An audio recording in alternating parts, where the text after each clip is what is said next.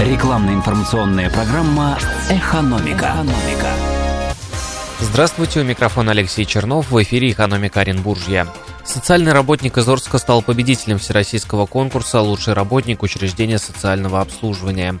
Как сообщают в областном правительстве, это заведующее отделение Центра соцадаптации «Феникс» в Орске Нина Самойлова. Соцработник заняла первое место в номинации «Лучший заведующий отделением учреждений социального обслуживания».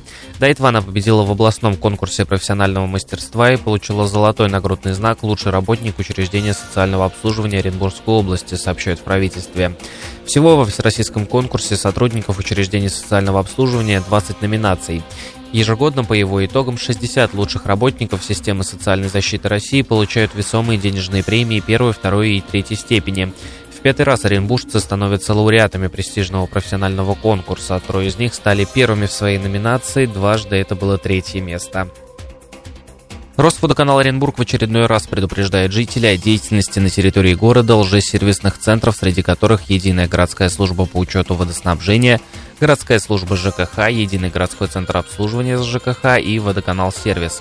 Данные организации систематически рассылают горожанам извещения, содержащие навязчивые предложения услуг по установке, замене или проверке приборов учета – как сообщают в компании, для большей степени схожести с настоящими документами, а также с расчетом на невнимательность получателей, такие уведомления снабжены всевозможными печатями и подписями официальных лиц. Пострадавшие от действий псевдоспециалистов горожане сообщают, что их убедили оплатить не только замену работоспособных приборов учета, но и выезд сотрудников сервисов. Визит незваных гостей обходится недешево, а незаконно опломбированные счетчики на учет водоканалом не принимаются. Рекламно-информационная программа «Экономика». «Экономика».